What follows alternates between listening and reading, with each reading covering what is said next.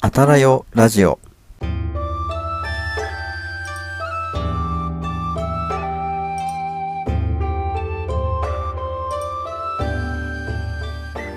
こんばんは、ひなわじゅう男子翔平と、こんばんは、お塩の建築美を愛する愛理です。この番組は、お塩やその周辺に発達した文化や関連した人物について、あんなことやこんなことを語り、歴史コンテンツを盛り上げていこうという番組です。今夜はどんなミラクルが起こるのでしょうか？ひなわじゅう男子翔平と、お塩の建築美を愛する愛理と、そしてあなたと歴史の1ページを刻んでいきましょう。はい、ということで始まりました。えー2月12日第18夜のあたらよラジオです。はい。え1週間あっという間ですね。あっという間ですね。はい。何やら、ここ最近結構、ツイッター上で、なんか、翔平さん騒がれてるんですけど。ねえ、なんか騒がれてますよね。なんでかよくわかんないですけどね。なはめっちゃアプローチあったじゃないですか。はい。い。はい。え？あ、そうそう。ね、あの、電波のね、電波問題がすごい気になってるわけですよ。うんうんうん。通信環境問題。はいはいはい。はい。前回ね、はいあの、すごいタイミングで、なんかね、通信環境が途絶えてしまって、なんかすごい滑ったみたいな感じになったりとかね。そこで切れるみたいなことがあって、なんか編集してね、初めて、あ全然き聞いてなかったんだなって分かったって言ってましたよね。そうそうそうそうそう。そう。そうなんいや、ですよ。本当に、一人取り残された気分でしたよ。あの空間に。いやいや。いや、なかなか厳しいですよ。だってライブ配信で、ライブ配信で、こう、コメントをしてくれる人がね、まあ何人かいたからよかったけど、あれ一人だったうんうんら本当にもうやばいですよ。シーチキン。シーン。シーンって。えってなりました。もう冷や汗でしたよ。いやしかもその後もう一回やらされるっていうね。何のこととか言っておきながら、オチを知っているっていうね。ちょっいや、本と、当に。うんなかなかね、つい仕打ちでしたね、あれは。いや、楽しい配信をありがとうございます。いやいや、でもね、はい。何ですか？でも何ですいやいや。まあそうやってね、ちょっと落としはしたんですけれども、もうここ最近は翔平さんブームが来ているというところで、はい。しょえっ、と、けどねはい。毎回、あたらよラジオで、こう、生配信している時に遊びに来てくださっている、シュウさんがやられている、シュウの話すラジオに遊びに行ったというか、無理やり登壇させられた感じで。あのー導かれてましたよね。はい。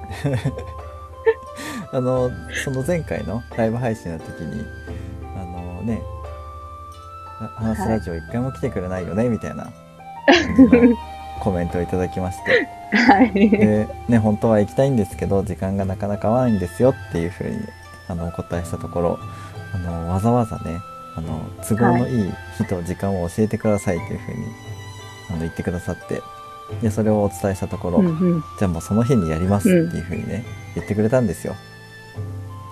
はい。うんうんうんそこまで。ね、やられたらもう、行かないわけにはいかないじゃないですか。そうです。ね。はい。なので、あの、満を持してね、行ったわけですよ。はいはい。そしたら結構面白くてね、うん。よかったです。結局、1時間半ぐらい、もっとかな、うん。うん、おしゃべりしてましたね。うんうん。なんか、何やらアフタートークもあったっていう風に聞きました。あそうですねまあ収録というかライブ配信してた時間まあそれが終わった後も、はいはい。まあ少しはいうんあ。の楽屋トークじゃないですけど、うんうんうん。、なんか今日はありがとうございましたみたいなところから始まってはいはいはいどのぐ。らい喋ったんだろう？20分ぐらい喋ったのかな結局うん。うんいやでもなんかそういうなんだろう哲学的な話ってもううんきりなくずっと話せちゃうじゃないですか、うんうんううんん。そういうパターンでしたね、うん、そうですね。なんか以前 そうですね。うん、前ね、翔平さんと一緒に話してた時も、これ何時間続くんだろうっていうぐらい、一回、なんかすごい話した時ありましたね。あああったあったありましたね そうなんかそういう話ってそのす好き嫌いというか、とことんできる人と、もう興味ないからやめてっていう人、すごい分かれるじゃないですか、うんうんうん。いると思います。うん。うん、だからなんかそういうねじっくりお話したのがなんかすごい嬉しかったですね、できたのが、ああ。よかったです。うんはい。もう途中でライブ配信してること忘れてましたよね 普通に喋ってましたまあね。そこを引き出すね、シュウさんがまた魅力的ですよね。うん。うん。ね。いろんな衝撃的な話をね聞けたので。衝撃的でしたか？あ、聞きました、聞きました。ああ。え野草の話ですか？結構衝撃的じゃんあそうそうそうそう。あ、ええあの、ちなみにですね、その、私がこう所属している樋口塾の仲間はですね、のうちにの一人がですね、クソラジオっていうのをやっている方がいまして、はい。その方は、のぐそしている最中の音 というか、自然の音とか、はい。その実況を流している、そんな番組を配信されている方もいらっしゃったりします。クソですね。それはちょっとどうなんですか？え大丈夫なんですか？それは。それが、なんか、去年だったかな？の、ポッドキャストアワードで、何かの部門にノミネートされてました。マジで？すごいな。すごいな。もう何を話してるんですか？このオープニング。ね。確かに。なかなかね大きくそれましたよ。なかいや、で、なんかそう、皆さんがちょっと翔平さんかっこいいってなってるんで、私はそこをちょっと、ちゃんとベース入れとここうかなってうんどう思って。いうこと？いやいやいやと。いやいなんでやいやそこでなんでそこでメス入れるんですか？わざわざ ちょっと落としとこうかな。いやいつもこのラジオでね落とされてますから いやい本当や、いえいえ。にね私も語彙力をちゃんといつも、はい。言われてますからねね、言われちゃいましたね。そう。すいませんね。ちょっと、え当たら何が？ラジオでそこらへん。いや、翔平さんのかっこいい部分引き出せてなくて申し訳ないなって思って。いやいやいいんですよこれはだってあの歴史とかそういったものをねあの楽しく楽しいコンテンツにしようっていうあの趣旨のね、うん、番組なので、はいそんなあのはい。ひなわじゅう男子翔平がかっこいいとかかっこよくないとかっていうのはどうでもいいんですよ。とりあえずもう あの歴史に興味を持ってもらいたいとか楽しんでもらいたいっていうきっかけになればいいのでどっちかっていうとねあのふざけながら笑い合いながらやってるっていうのがいいんじゃないかなって僕は思ってます。あ、ありがとうございます。よかったです。はい。そっちの方はがねあのやってる方も楽しいんで、い。ね、楽しいですね。うんはい笑顔が シーチキンで、はい。シーンってさせますけど。そう時々ね盛大に滑りますけどね、うん、頼みますよ本当にいやいや、こちらこそですあ。のボボケが面白くなるかどうかはねツッコミ次第ですからねああ、確かに。いや、前回ほんと、即身仏流してたのがほんと恥ずかしいですね。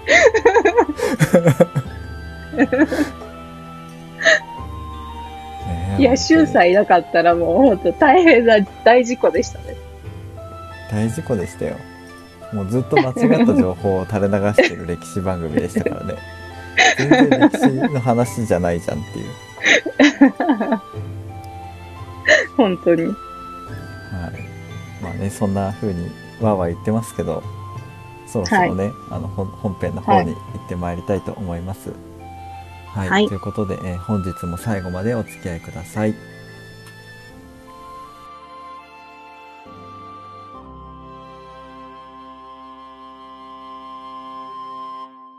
あたらよラジオ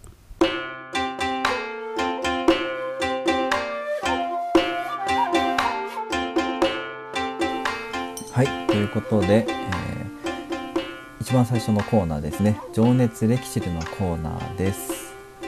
はい。えーっと、久しぶりですよね。こうやって改まって、情熱歴史で見るの。はいそうですね。まとはいえ、今日はね、そんな込み入った話じゃないんですけど、あの、はい今、大河ドラマで、うん。鎌倉殿の13人っていうのをやってるんですけど、はい、うん。知ってますか？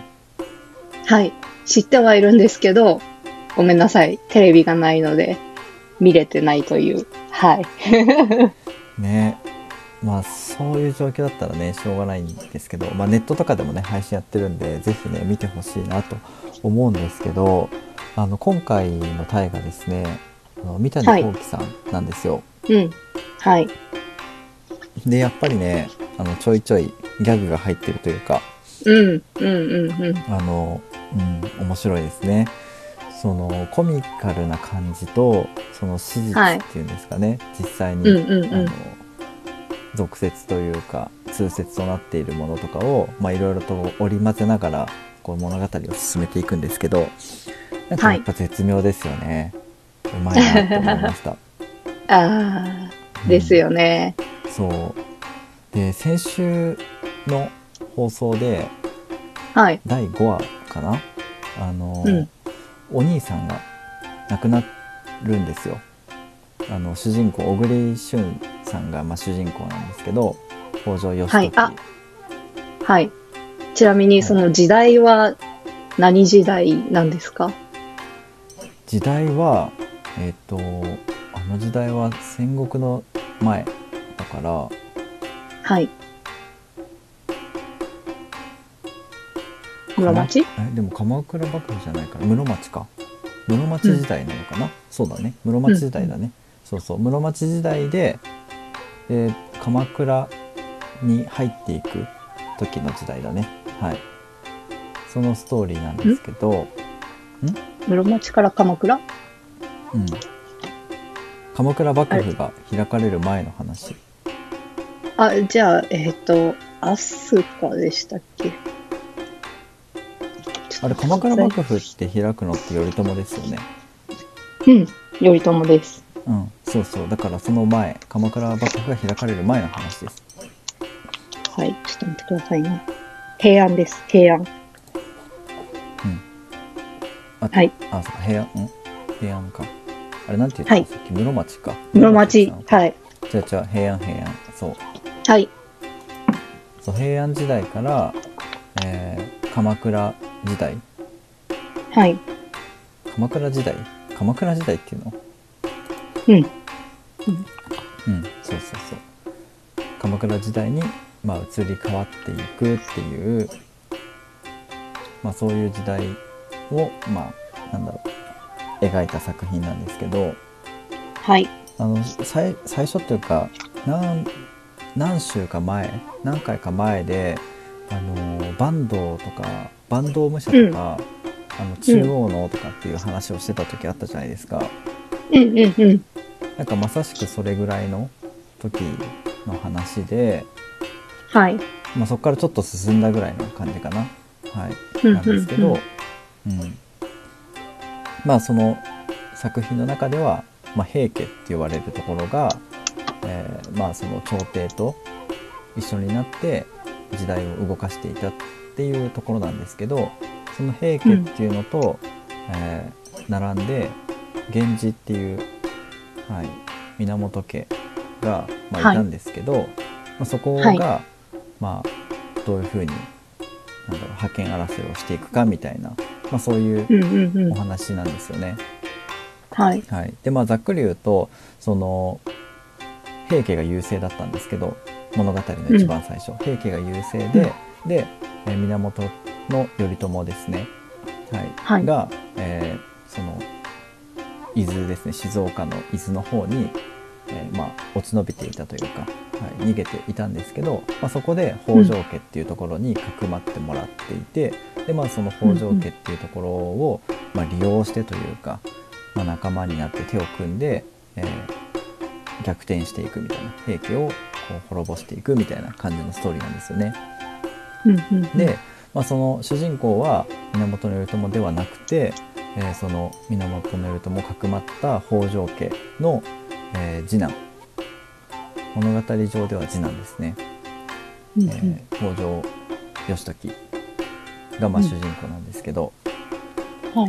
です、まあ、話戻る戻るんですがその先週の回でお兄さんの宗時はい。はい、あの、はい、片岡愛之助さんが あのやってる、あの宗時が、うん。あの暗殺されちゃうんですよ。ほうほうほう。そうでその暗殺される前にですねその弟義時にはい。坂東武者の統治する国を作りたいっていうふうに言ってたんですよね。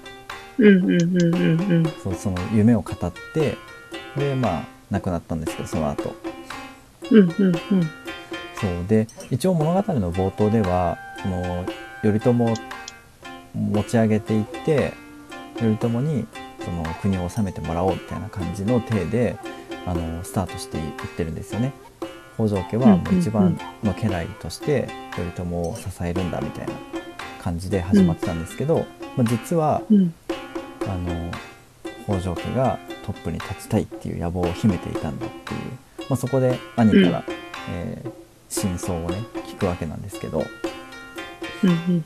うん、でまあ後々ねあの、まあ、もうネタバレというか歴史上の話なのであのもうどうでもいいとは思うんですけど最終的にはね北条がこうなんだろう乗っ取るというかなんかそういう形になるじゃないですか、時代的には。うん。流れとしては、なんかそういうなんかストーリーをそこで作ってるところに本当にすごいなって思いましたねうーん。えー。どういう経緯かわかんないじゃないですかそのうんうん。源をこう、うんまあ、裏切るというか裏切って北条が、まあ、トップを取るわけなんですけどその、うんうん。なんだろう思惑のスタートっていうのが実は兄からのなんかそういう夢を聞いたのがきっかけだったみたいな。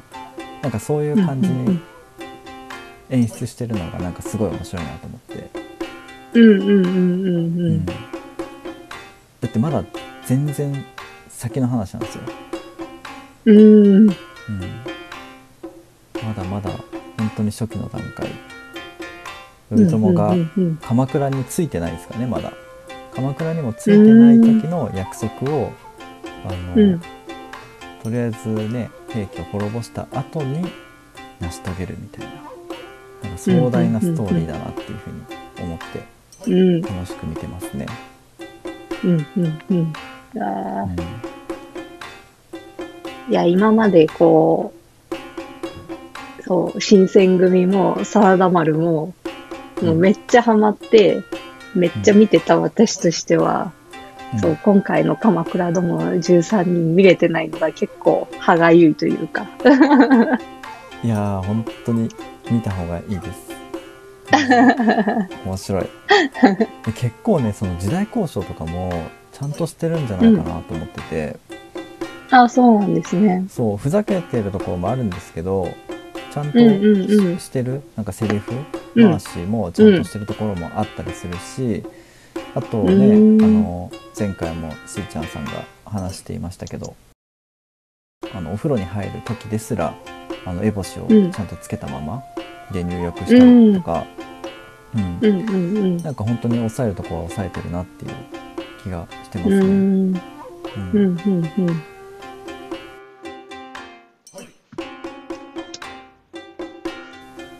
うん。であとはあのストーリーのうん。舞台が静岡っていうのもすごい盛り上がりますね個人的には。結構静岡多くないですか？え何が？なんか、結構大河ドラマ館行くのに静岡行くこと最近多いなって思ってます。そう静岡ねなんかロケ地としてすごいいいみたいですね。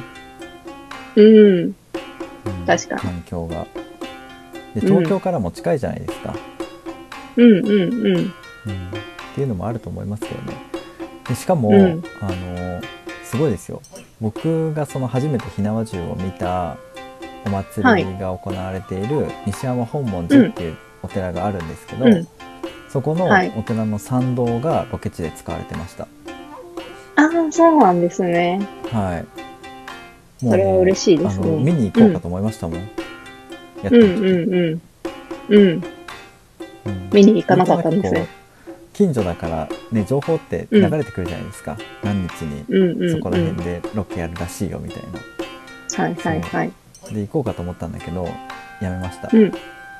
ああ、そうなんですか。うんなんでやめちゃったんですか？はい。昔,、はい。昔あの発見伝っていうドラマはい。里見発見伝。はい。そうああ、ドラマは見てないですけど。うなんだっけ？山田優さんとか。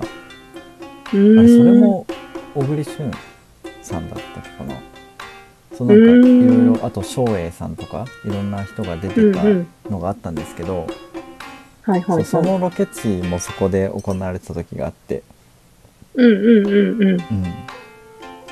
うん、でそれはまだ中学校小学校高学年か中学校ぐらいだったんで見に行ったんですよね。うんうんうん。そう。でなんかまあデマですよね。あの何時から撮影するらしいよって言って朝のうん。4時とか5時とかに現地に行ったんですよ、うんうんうんうでんも。全然来ないじゃないですか。もう全然始まらないんですよそんな時間に。そりゃそうだよね。今となったらお分かるんですけど。で結局そのロケの人たちが来たのがお昼前ぐらい。で、うーん。うん、もうそろそろ帰ろうって言って帰ってる道でそのロケバスとかとすれ違ったっていう,、そうえー。今から戻れば見れる撮影見れるって思ったんだけど、もうなんか、うんうんうん。もういいやってなってもうめんどくせえから帰りましたね。結局見ずに帰りました。ああ、そうなんですね。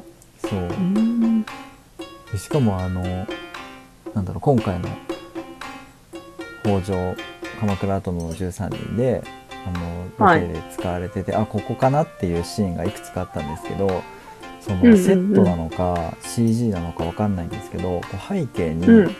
こう本来ない石灯籠とかを付け足してあったんですよね、あうん。の現地には本当の今の現地じゃないやつですね。があって。あこれ多分付け足してるんだろうなっていうふうに見てたんですけど本当に自然うんうんうんにこう付け足されていて、えなんか今のー、技術すげえなって思いましたね。ですね。うん、そうなんですね。そうでもなんか木の生え方というかあの広々とした空間を見れば、あここって多分あそこだなっていうのがすごいわかるんですよね。うーん。そうがあの西山本門寺のはい参道で僕も撮影したことあるんですよ。うーん。あの何 YouTube のすか？はいはいはいあのオー。プニングを撮るときに、うーん。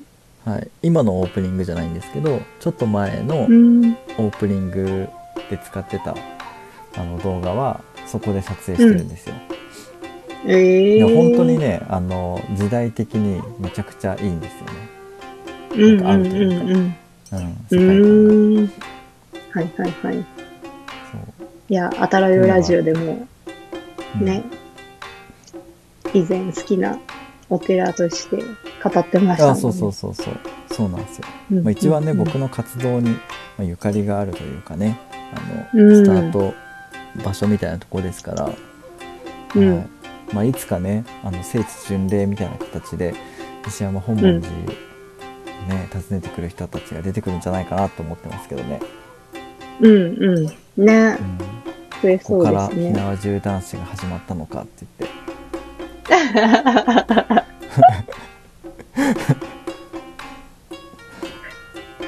うん名を何残ですぞその話題は。いやいやいやいその話題や。は何なんですか？わからんこと言ってるよみたいな感じの。いや、そんなことはない。全然なんいやですか、言っといた方がいいと思いますよ。そういうの。ああね。そうそうそう。うん。あ、で、鎌倉殿の13人をね、あ、ごめんなさい。はい。あ、なんですかこう、み、この登場人物を今見ててはい。気になったのが、あ、ちちゃんと後白河法の、の、あの、第三子、こう、高倉持人のが出演してたんだなって思って、ああ、失脚しましたけどね。うん。そうそうそう。なんんか、も持ち人もなぜか東北に、それこそ義経伝説かのように伝説が残ってるんですよ。新潟にかけて。はいはい。そう。っていうところで結構なんか、私もゆかりがある人物というか、え、ゆかりある気になって。る、気になってる人物ですかね。あ あ、そういうこと？びっくりした。どういうゆかりがあるんだと思って今。いや、なんか結構本当に、本当に即席があるかのような、こう、伝説の伝わり方がされていて、でこの伝説ってどういう風に広まってんのかなってすっごく気になってるんですよね。うんうんそう。うん新潟って当時はどういう状況だったんだろう、佐渡とかはあれですよね、島流しとかの場所っていうイメージですかね。じゃあ平家から阻害された人たちが割とそっち方面に集まってたって感じなのかな、ああ、その可能性もあるかもしれないですね。うん、あと考えるとその、うん源氏のために、ね、兵を挙げたその天皇のことはなんかすごい伝説として語り継がれそうですよね、ああ、そうそうそうそううん、。よくやってくれたみたいそうな、まあ、結果的にはけねダメだったけど、うん。うんそう。結構なんか日光とか、落ち武者がこう住んでた場所とか、そういった村ってあったりするので、そういった人たちからこう話が来たのか、それともうんこう山を切り開いてる人たちが、こう口伝えで言ってったのか、とか、うん結構いろいろ、いろんな説を、こう、私は、そういうのをね、うん。なんか一人で、あ、これどういうことだろうって、こう、なんだろう、一人で自問自答してるのが楽しいんですけど、うん。えその、うん。なんだろう伝説とかっていうのは、あのうん悪い悪い伝説じゃなくていい伝説なんですよね。うん、そう、そうですねう。ん、ってことはやっぱりそういう源氏の流れの人たちが伝えてくれてたのかなやっぱりね平家側だったら悪く言いますもんね。うん。で、なんか、ちゃんとあれなんですよ、その、持ち人の方が住んでたんだよとかって言われている場所なんかには、こう、神社が祀られてたりするんですよね。すごいじゃあかなりうん。熱い信仰なんですね。そうそうそうなんです。うん、いやでもそうさっきねちょうどその白河上皇のうん。あの話が出たんでその演出もねすごい面白くてうん。今その上皇の役があの方なんですよ。なんだっけ。と忘れちゃったな。西田敏行。あそうそうそう。西田敏行敏行さんが、あはい。のやってるんですけど「素敵な金縛り」っていう映画があってでそれも西田敏行さんが出てるんですよね。であの三谷幸喜さんが監督なんですよ。でその落ち武者役の、まあ、西田敏行さんが、うん。まあなんか、まあ、例としてまあ出てくるっていう感じなんですけど、うんうん。その、うん。白河上皇が、うん。えー頼朝の夢枕に立つシーンがあるんですよ。何回か。もう完全にそれと一致するんですよね。うん。もうそれを彷彿させる演出なんですよ。完全に。ああ、あそう。で1回だけじゃなくてもう結構なんかここ最近毎回出てくるんですよね。頼朝の 夢枕で早く助けに来いよみたいなのをずっと言ってるんですよ、幽閉されちゃってるからみたいな。早く兵をあげろみたいな、うん。そう大泉洋さんの。そう描写があって。ええなんかいやこれすげえちょっとやりすぎじゃねえかとか思いながら。まあでもこう面白くね。うん、さすがですね。そうさすがだなと思いながら見て。前回の大河ドラマであの、家康が出てくるシーンがあったんですよね何回か。うんうんうん。どうも徳川家康ですみたいな感じでなんか回想シーンを語ったりするあのシーンが描写が何回かあったんですけどなんかそういう感覚ですげえ回数出てくるからもうめちゃくちゃ面白いなと思って でしかも戦とかが始まってシリアスなシーンに突入した後ですよ。もう今日はもう来ないかなって思ったら来るんですよ。ここで入れてくるかみたいな感じで油断してると出てくるんでめちゃくちゃ面白いなと思って。そう。でキャストとにかく豪華ですよ、ね。うん。で、なんか、平野清盛、うん、松平健さんなんだって思っそうでて、すよ、うん。あの、平野清盛やってた時、もう、うんあの、松山健一さんでも、両方松健だなってあ今思あったんですけど。確かに確かに。確かにマツケンだ、うん、ね。それを本当彷にだからねさせてるのか。はい。結構ねいろいろ面白いですよ。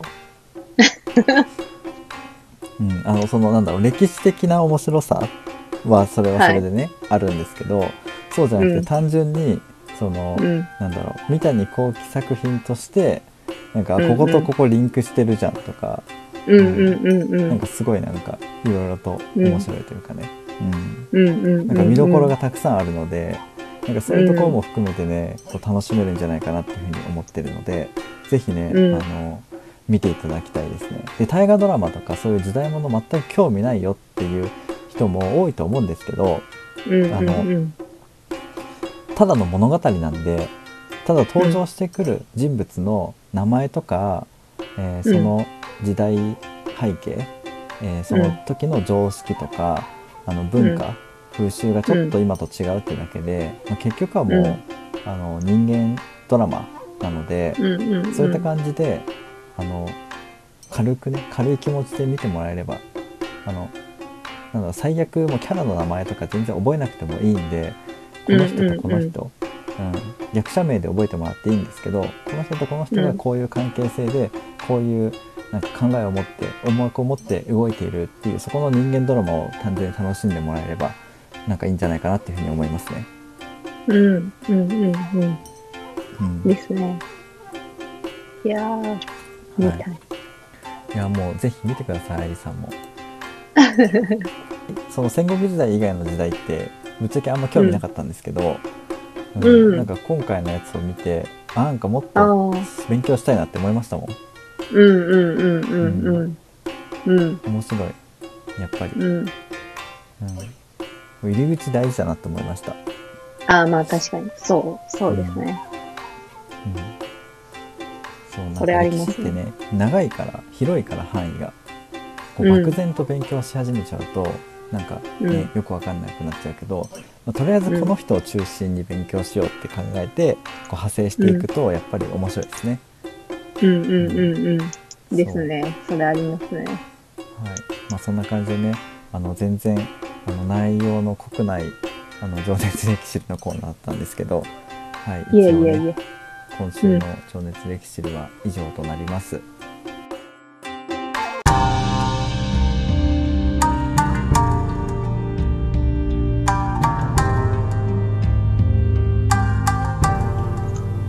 続きまして、歴史語らうのコーナーです。こちらのコーナーでは、テーマをもとにリスナーさんからのお便りを紹介しています。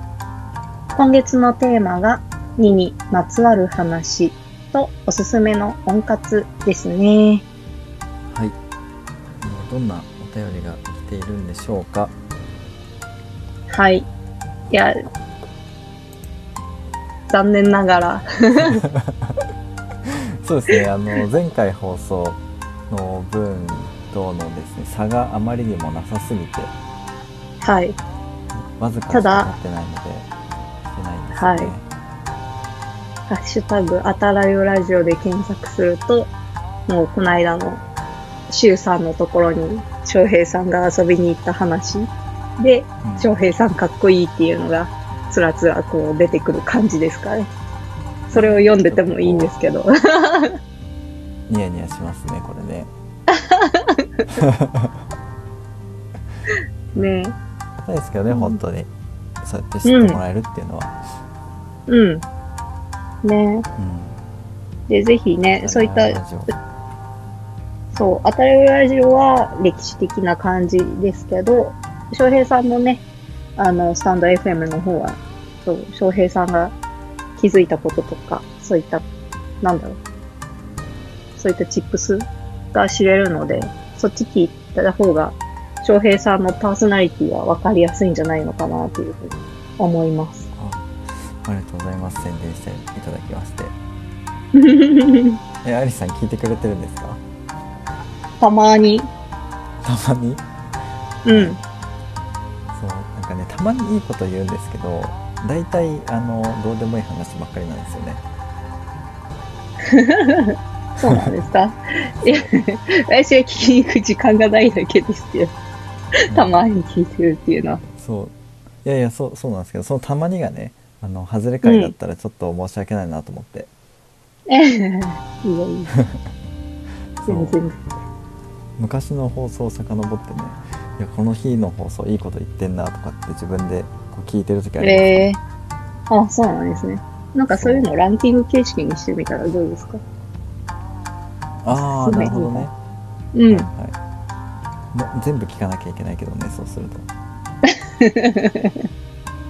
でもだってもうすぐ500回ですよ、ああ、すごい。うん、あ500回とかもう今日うん。今日昨日今日明日ぐらいで500回かもしれないうーん。あおめでとうございます。ねありがとうございます500ってうん。結構長いっすよね、うん。ね1年以上だもんえ。うん、うん。うんあのいつ。まで続くかわかんないけどあのできる限り続けていこうかなと思ってます、はい。はいまあでも自分の心の中に残ったものを簡単にランキングするのもありじゃないですか。いいですねそれはそれであと、うん。こう、聞かれてる回数が多いとか。ああなるほどねうん。でもそれだとねあのシンプルに過去の放送が多くなっちゃうんですよね。ああ、確かにその傾向はありますね。そう。確かに確かに。やっぱねあの世に出してからの期間が長い方が有利ですよね、うーん。うん。なるほど。はい。まあ、でも本当に「あたりのラジオ」で検索すると、なんか僕の話ばっかりですね、間にお餅の話が入ってますけどね ああ、お餅私が言ってる。お餅の話ね。そう。そう、最近お餅もらうことが多くて。はいこれモッフルじゃないじゃないですかそう、結果で、あれなんですよ。モッフルやってなかったんですよ。その、もらったお餅に関しては。あそうあ、もらったお餅に関しては。うんうんうんえこのお餅ってあれなんですか、あのちょっとあれなんですけどカビですか、はい。これ？あ、黒ごま？あごまですね。黒ごまか。ですよね。さすがにカビの餅なんて食わないですよね。そう。いや、なんか、結構こ、なんだろう、こう、手作りされているご家庭多くて、で、なんか、皆さんいろんなものをこう混ぜてるんですよね。うんうんうん。それこそくるみだったり。対美味しいじゃんそれうん。美味しかったです。めっちゃ美味しかったです。ったお餅はもうやばいって、うん。うん、ほんと美味しかったです。あとつけなくても美味しいよそれあ、そうそうそうそうそう、そうなんです。あと枝豆ああいいねうん。いいねこれもめちゃくちゃ美味しかったですね。豆ってなんで餅との相性いいんでしょうねあんなにすごいよねえー、いいな餅はい。で、なんかシンプルなお餅は、ちょうど親父がなんかこう、お吸い物というか、こう、だしとちょっとした醤油だけで味付けしたのものを作ってたんで、それに入れて食べたら、あ、めっちゃ合うじゃんって。雑煮的なねそうそうそうそう、そうなんですよ。そう。なるこほのタイミングでお雑煮を食べることになりました。どねいいですねまだ2月に差し掛かってるのにお餅が食べれるっていいなそうおそう餅そうそう。食べたいなお餅食べたいない 食べてください。やーそんな近所にお餅くれる人いないんですからねあ そんなところですかねとりあえずはそうですね。はい。はい。じゃあテーマの話をちょっとね、うんしてもらえますか。そうですね。2にまつわる話でもしはますか。しかも今回、放送日2月12日ですよ。い。本当だ。本当だって何が本当だかわかんないけど。2がつくっていう。うん。まあ、2月って言ったらもう今月はもう2月だからね。全部 2, そうそうそう2なんだよね。うん。そうそうそう。もともとこの2がつく2にまつわる話かテーマにしようとした理由がそのお友達の誕生日が2月の22日だからですよね。うん。うん。ん ?2 月 22? 2月22。うん、2月22って何の日か知ってます、え？天皇の誕生日ではないですよね。天皇の2月23だった気がする。そう。天皇の誕生日だね。え、何の日ですか？あ、にゃんにゃんにゃんの日。そう猫の日ですよ。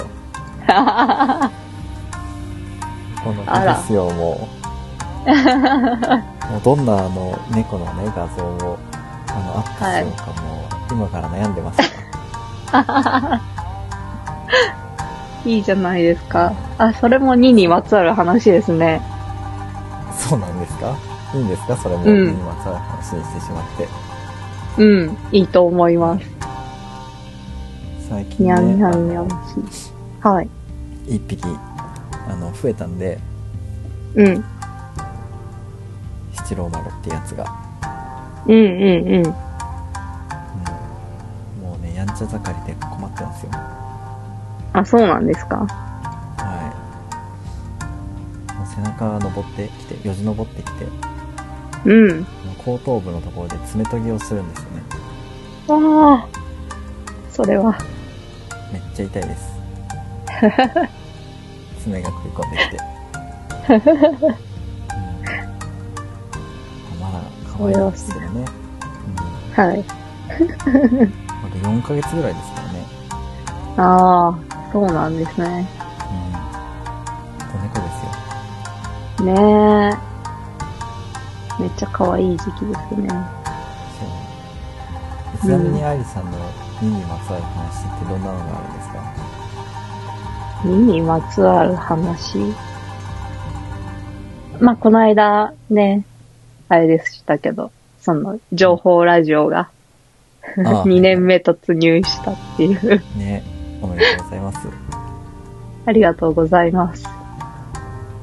そこう。んな年にしたいんですか？えっ、と、情報ラジオですか？そう。とりあえず、もうちょっと今月、お城の基礎を、初心者の方でもわかるように説明していこうかなって、勝手に思ってます。勝手にね基礎って。いうのはあのうん名称とか、うん。そうですね。うんそう。まあ、お城の用語って結構いろいろあったりするし、あとあんまり語られてないところで、なんだろう、木材の話ってされてないなって思ってて、あんまり聞かないなって思ってて、そう、現存しているお城の木材の話とかも、なんか、どっかのタイミングでできたらいいなっていうふうに思ってます。うん。材料レベルまで落とし込んだ話ってあんまりないですよね、うん。うん石はあるんですけどね、石垣の。そうん。う一番僕がびっくりした石垣の話はあの大阪城の大きい石石垣で、ね、あはいはいはいはいはい。あの遠いところから運んでるじゃないですかうん。どこだっけ、うん。岡山？備前？備前から運んでるとかってなんか調べた時に出てたと思うんですけどうん。あの距離をあうんの大きさの石運ぶんだと思ってすげえびっくりしました ね海なのかどんだけ大きい船を使うのかそれともたくさんの船を使うのかわかんないけど、え。ねえ。うん。どうやったのって感じですよ本当に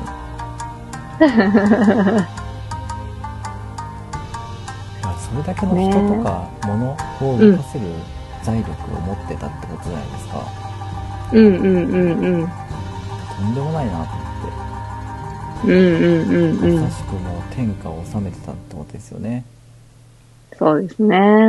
うんうん。へえじゃあとりあえずあれなんですねあの情報ラジオではお城の基礎編を2年目ははい学べるということで、はい。ねですねぜひそちらの方もね聞いていただきたいですねいろんな人に、はい。うんもうほんと、趣味の話ですけど。私の趣向が。楽しいのが、うん、楽しみながらやるのが一番いいです、ね、はい。2にまつわる話ってなんかあるかなね2ですよ1じゃないですから、うん。2ですから、はい。いいじゃダメなんですか？って、なんかありましたよね。2番目じゃダメなんですか？某某蓮舫さんねえー、2かなんだろう2、うん。一番好きなお城ってどこですか、そうですね。あの、松江城ですかね。う2ん、番目に好きなお城はどこですか？ねそこが難しいところですよね。ねあの1二番目ってパッと出てくるのに2番目ってなかなか出てこないですよね、うん。ですね。な。んでなんだろう。あとはなんか、結構、こう、なんだろう、石垣部門とか、山城部門みたいな、そういうのをこう勝手に決めて、うん。こう、その中での一番は語れるけど、確かに、2番ってなると難しいですね。うん。うん。ね。2番は印象が薄くなってしまうんでしょうね。どうしても なかなか難しいうん。テーマにしたものの2にまつわる話がねなかなか出てこないのであのリスナーさんたちにね2にまつわる話でどんどんあのお便りいただきたいですね 本当ですね。そう。視聴者だよ 相変わらずのね。他力本願勝寺なん手でに。そうそうそうそう。ちなみになんかその例で言ってた2番目にこう最後に食べたいものって何なんですか？ね言ってみたものの特に思い浮かばないんですよね えだって一番最後に食べたいものさえパッて出てこないですもんうん。何かあります？何食べたいですか？最後に食べるもの。私は、お味噌汁なんですけど、ああ最後に。そうお味噌汁ね。迷った。お味噌汁かおにぎりかで迷った。両方でいいじゃないですか。うん。そうなんかやっぱ最後はそこソウルフードに戻ってくるのかなって思って、まあ、ちなみに、私のそのお味噌汁っていうのは、具材が、こう、大根の細切りが入ったお味噌汁ですね。うんえー、それが一番好きなんですか？うーん。あの、お味噌汁の中で好きなのかな？でも、あ、けんちん汁が一番好きなんですけどね、汁物。はいはいはいでも最後に食べるんだったら、なんか、母親が作った、その大根の細切りが入ったお味噌汁がいいなって。ああそうそうそうそうそう。そでもそれなりますよねなんかそういった意味ではもう僕もおばあちゃんが作ってくれた卵焼き食べたいなって思いましたもんう。えー、いいですね。はいえ、甘い方ですか？甘いか甘いやつですねああ、甘いやついいですよね。味噌汁か味噌汁何が好きなんだろう多分僕なめこ好きですねなめこと豆腐美味しいですね。うんなめこ。うん。わかる。なんか味噌汁の具材だけですごいなんか1時間喋れそうな気がしてきました 確かに確かに。しかも全然歴史に関係ないやつね。関係ないねそうそうなんか地方によってもね特性とかありそうですし、うんうんうんうん。じゃあもう来週あの2にまつわる話おすすめの温活のテーマ何にも来なかったら味噌汁の話しましょうああ、そうし。そ、そんなこと言ったら 誰も送ってくれない気がする。でそしたらだってね味噌汁の話聞きたかったんだなって思うじゃないですかああ、そういうことで。うんもうなんならもうそれを見越して味噌汁の話でお便り送ってきてもらってもいいですからね、あ あ、確かに確かに。うん、もう何でもありですから楽しければ、うん。うん、はいそうですね。いや、お味噌汁いいですよね。ねじゃあそんな感じでね、2にまつわる話は全然できてませんがはい。はいはい。以上、歴史語らうでした。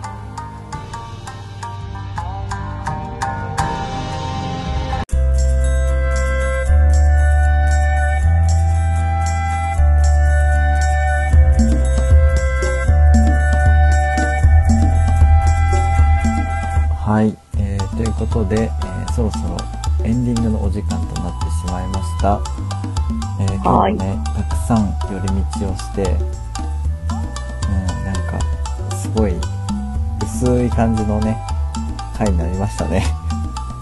いやいや、意外と、鎌倉殿13人で話しましたよ。歴史まあねというか。そこは。ね歴史の話をしましたけどまあでも本当になんか、あの歴史好きなんですかあなたみたいな。すごいミーハーミーハー感全開のね大河ドラマめっちゃ面白いですよって話でしたからね。要約すると。ギュッて凝縮したら5分で終わる話をね15分ぐらい長々と喋りましたから。いや本当にねあの皆さんあの貴重なお時間をお付き合いいただきありがとうございます。はい。はい。あの懲りずにねあのいい内容にしていきますんで頑張りますんで、これからもよろしくお願いしますお願いします。はいじゃあえっと告知のはい、はいコーナーというか最後させていただきたいんですけどはい。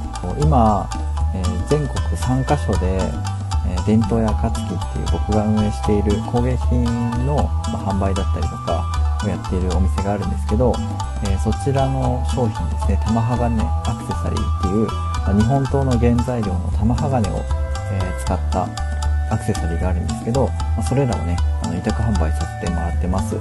で、えー明日2月13日日曜日が、えー佐野美術館の、えー展示委託販売の、えー最終日となっているので、えーもしね明日行かれるよっていう方はあの売れ残ってるね弁当屋の商品すべて買い占めてきてほしいなと思います。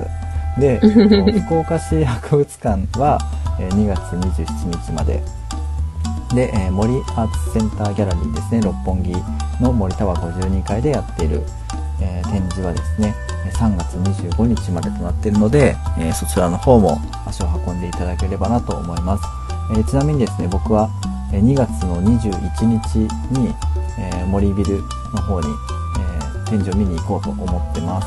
なのでねうん。もし、えーその日に行かれる方は僕のことをね見かけたらあの声かけてほしいなと思いますはい僕の方から告知は以上です、はい。なんか、どっかのタイミングで、その、玉鋼の話とかもできたら面白いかもですね。ああそうですねはい、うん歴史に関わる話ですよ、うん。うん、うん、うん。はいはい。じゃあまたでは玉鋼の話も行いますはい。楽しみにしてます。はいでは、改めまして、今月のテーマが、2にまつわる話と、おすすめの温活になります。あとは、おすすめの味噌汁の具材も、ついでにどうぞ。テーマに関する、はい、情報や番組の感想などはメールアドレス、あたらよ .radio.gmail.com まで、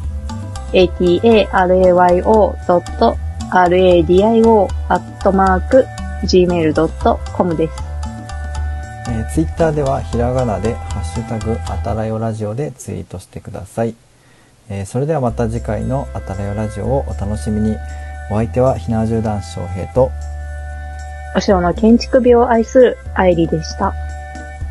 おやすみなさいおやすみなさい。